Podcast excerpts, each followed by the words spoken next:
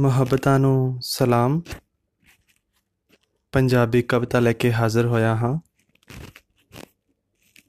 ਮੇਰਾ ਗਮ।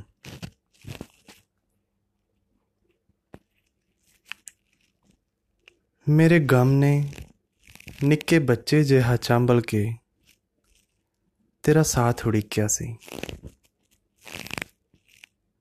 ਮੇਰੇ ਗਮ ਨੇ ਨਿੱਕੇ ਬੱਚੇ ਜਿਹਾ ਚਾਂਬਲ ਕੇ ਤੇਰਾ ਸਾਥ ਉਡੀਕਿਆ ਸੀ।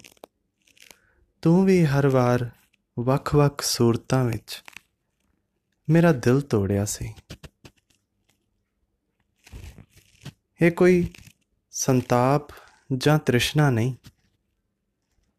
ਇਹ ਕਿਸੇ ਭਟਕਣਾ ਦਾ ਸਰਾਪ ਹੋਣਾ। ਜੋ ਰੋਜ਼ ਅਥਣੇ ਮੇਰੇ ਸੀਨੇ ਵਿੱਚ ਭਾਂਬੜ ਵਾਂਗ ਬਲਦਾ ਹੈ। ਰੋਜ਼ ਅਥਰੂ ਚੋਂਦੀਆਂ ਇਹ ਮੇਰੀਆਂ ਅੱਖਾਂ ਕਾਗਜ਼ ਤੇ ਡੁੱਲਦੀਆਂ।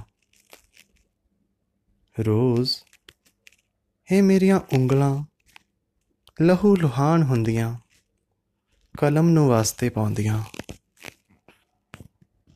ਤੇ ਰੋਜ਼ ਕਲਮ ਰਾਹੀਂ ਕੁਝ ਨਜਾਇਜ਼ ਨਜ਼ਮਾਂ, ਜਾਇਜ਼ ਅੱਖਰਾਂ ਦੇ ਫਾਹੇ ਚੜਦੀਆਂ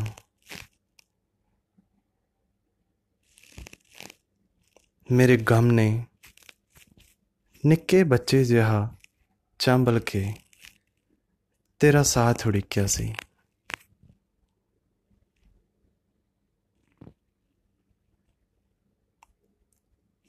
ਅਲਫਾਜ਼ ਤੇ ਆਵਾਜ਼ ਡਾਕਟਰ ਗੁਰਪ੍ਰੀਤ ਸਿੰਘ, ਸੁਣਨ ਲਈ ਸ਼ੁਕਰੀਆ।